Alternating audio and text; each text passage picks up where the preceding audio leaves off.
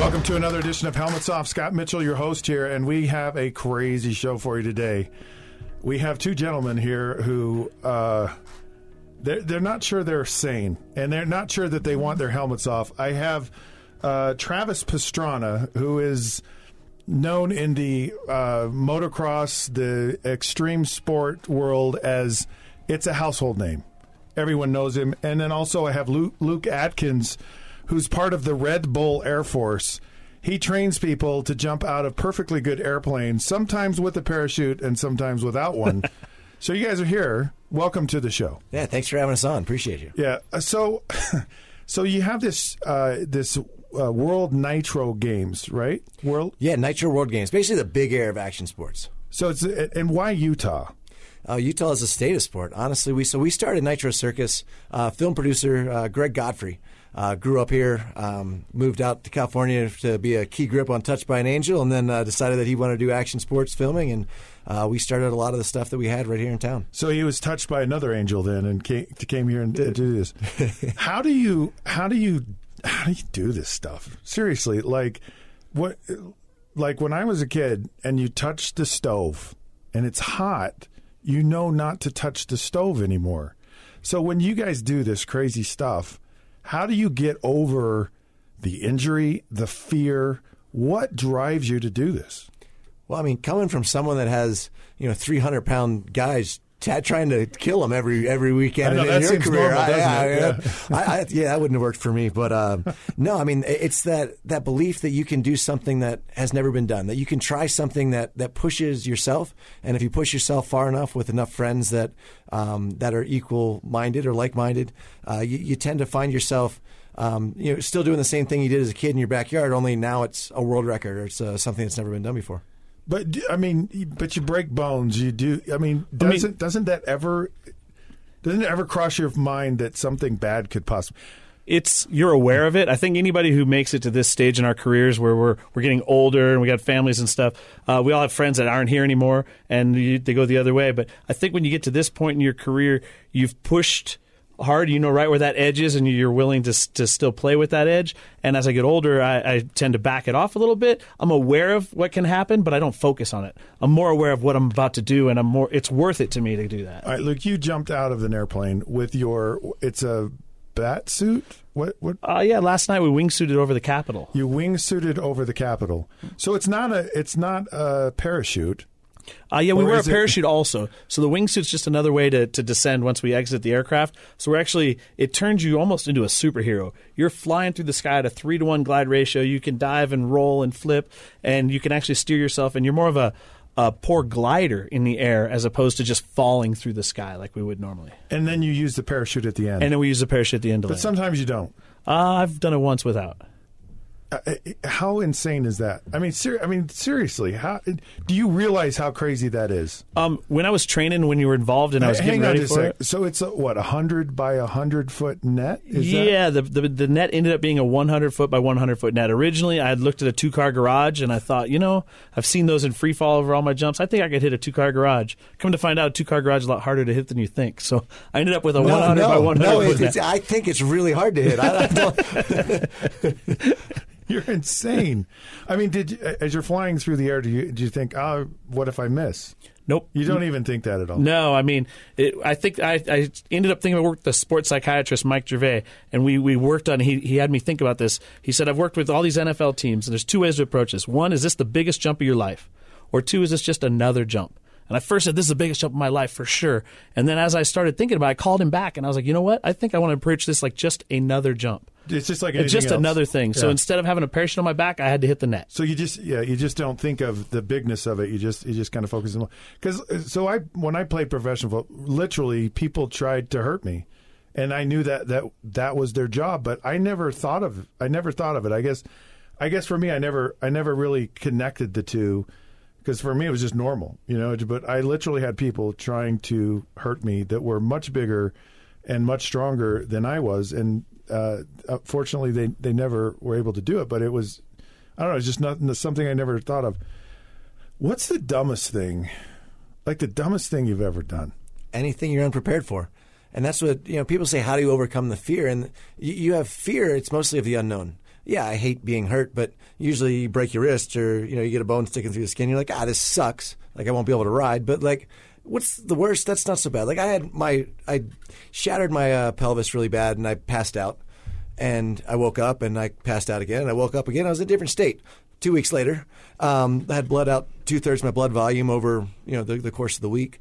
And I realized that that's as much pain as I can physically take.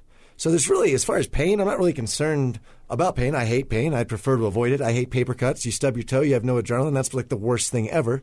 But at the end of the day, I'm not going to be afraid to live because I enjoy, like when I'm hurt, I'm more bummed out that I can't do what I love to do than I am that I'm actually hurt.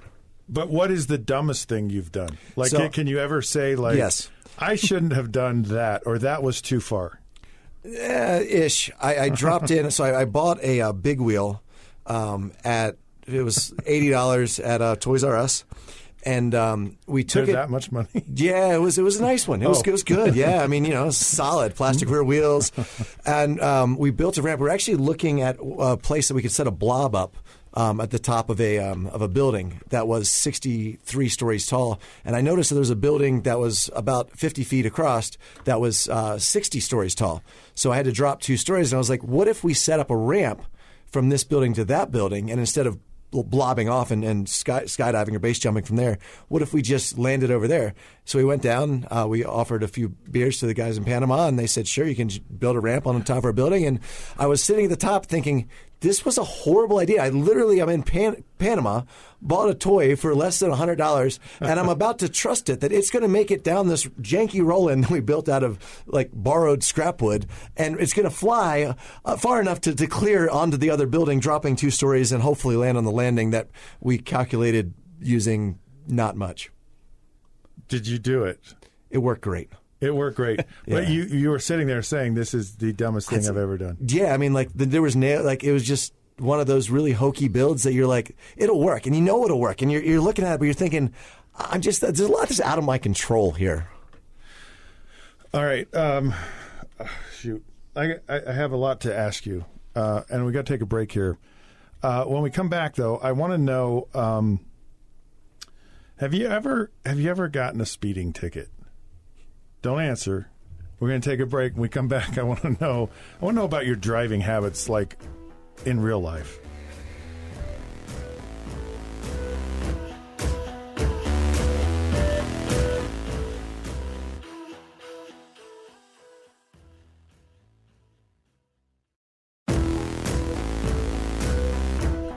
All right, welcome back to Helmets Off. Scott Mitchell, your host here. With me, Travis Pastrana and Luke Aikins, two of the craziest individuals you'll ever meet in your life.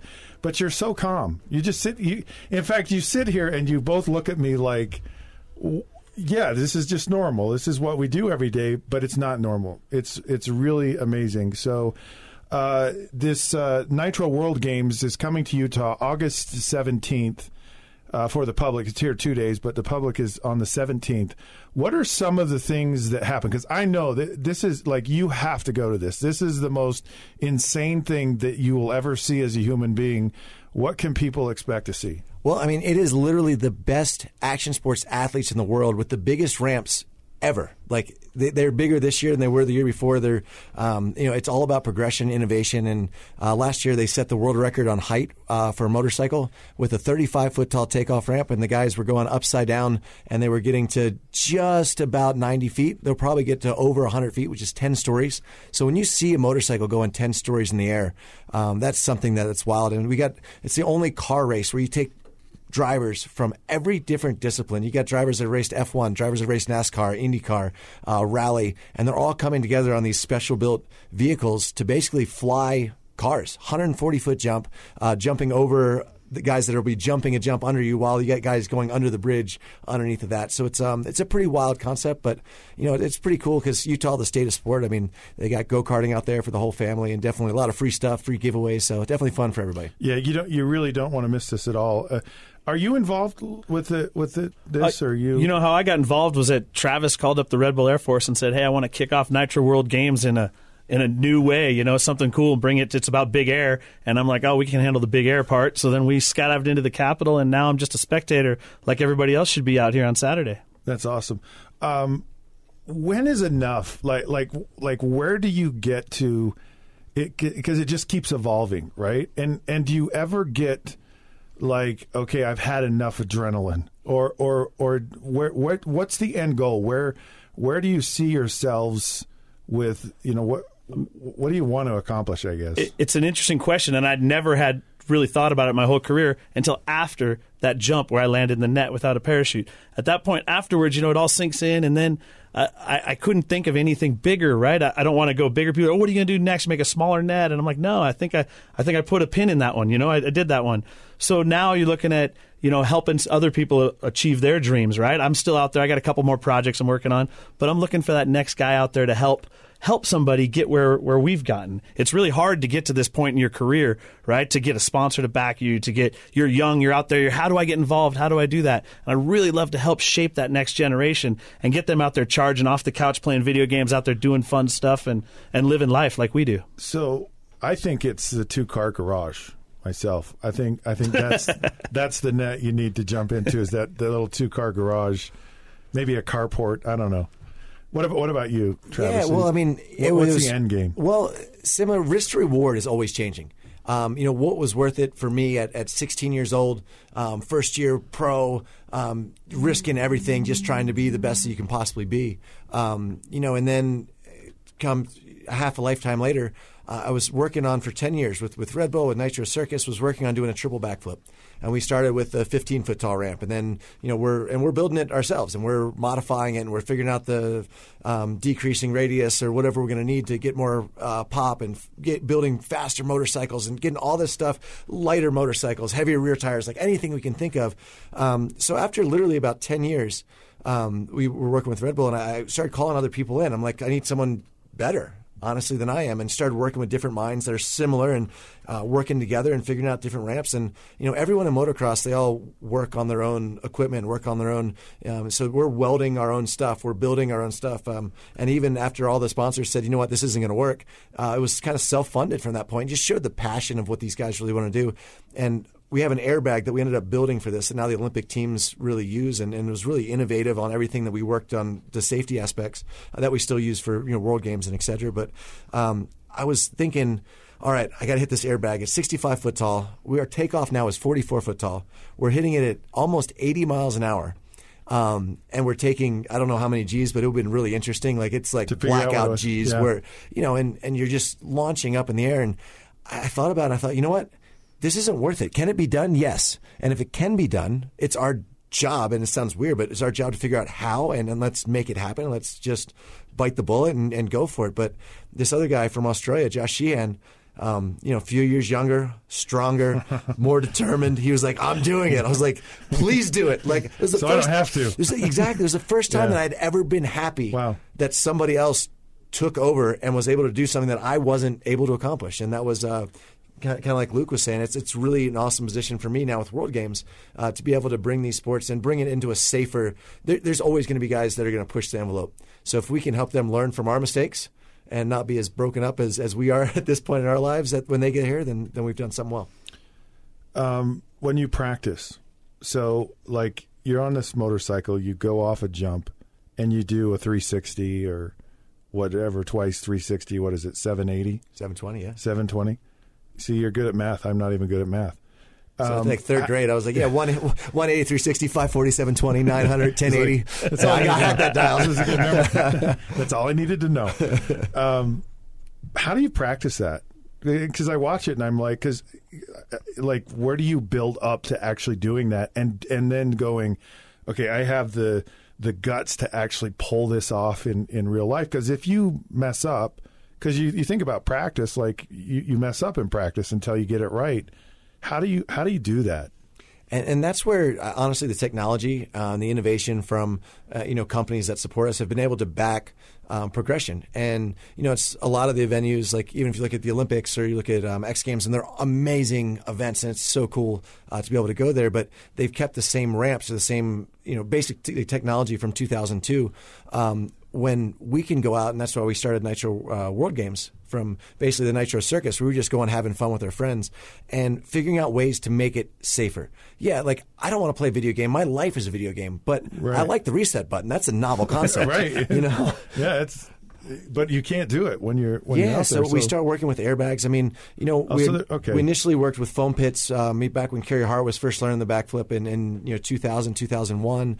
But then they started catching on fire, and we learned that it's a petroleum product, foam, and motorcycles have very warm pipes, and they get hot, and it's really expensive. And so I survived the flip, but I burned up in the landing. Yeah, so that's not so good. Okay, so how have you? What's the thing that you guys have done that's impressed you the most with yourself? Like the one thing you did that just go, that tops everything I've ever done. I mean, for me, when Red Bull gave me the opportunity to work with Felix Baumgartner, the jump from the edge of space, like I was behind the scenes designing, engineering, testing. Like that was a really cool thing. And then to be able to take it into my own project, which was the no parachute jump, and be able to design and test, and that was the coolest thing to me, was the R&D. The doing it on the day was just checking the box, but all the R&D to get there, all the testing, the building. I mean, I'm building stuff in my backyard, like these guys throwing things out of helicopters. That's the most fun, the most rewarding. Doing the stunt on the real day is just putting all the pieces together. It's a validation at the end that you did it. You know, for me, this is a really broad answer to this, but it's to be able to have never grown up, and that sounds silly, but right now I get to travel the world with my best friends, with my wife, who just won the world championship this year. She hadn't won it for half a lifetime. She won it at 15, and now she won it again at 30. And you know, for me, I have two young daughters. Do they ride? So they both ride. Our youngest, she doesn't. Like, she's not as... It's not... Yeah, that's just not what she's going to do, which is awesome. Right. And I've been learning so much about me just following her around, saying, hey, where are we going to go this weekend? What do you want to do? And it's been pretty neat, to see that we can travel around as a family, and we get to go to all these awesome places with all of our great friends. And to be able to keep pushing, for me, it's always about seeing what's possible and to build those relationships with different companies, even as far as we're going with Kevlar bags and bag jump and working with different Olympic committees all over the world, and to just make this so that we can keep pushing and progressing and doing it in a way that I can do it with my family. Okay. Do you ever not drive? So like, do you have a car? And do you drive? Do you let anyone else drive? So I'm deaf in my left ear. So I can't not drive with my wife, because she'll be talking to me and I won't know, and then I just get punched out of nowhere. So with my wife, I definitely have to drive. If I'm with someone that I don't like to talk to, then I'll definitely passenger. So it's the person you're with. No, I'm a really bad passenger. Like I either want to be in control, or like a lot of times when Lindsay's my wife, when we're late, she'll drive, because I pretty much drive the speed limit. I either go really, really fast or I'm perfectly content. So have you ever gotten a speeding ticket? Yeah, lots. A lot? For Luke, yeah. Travis, I have no idea.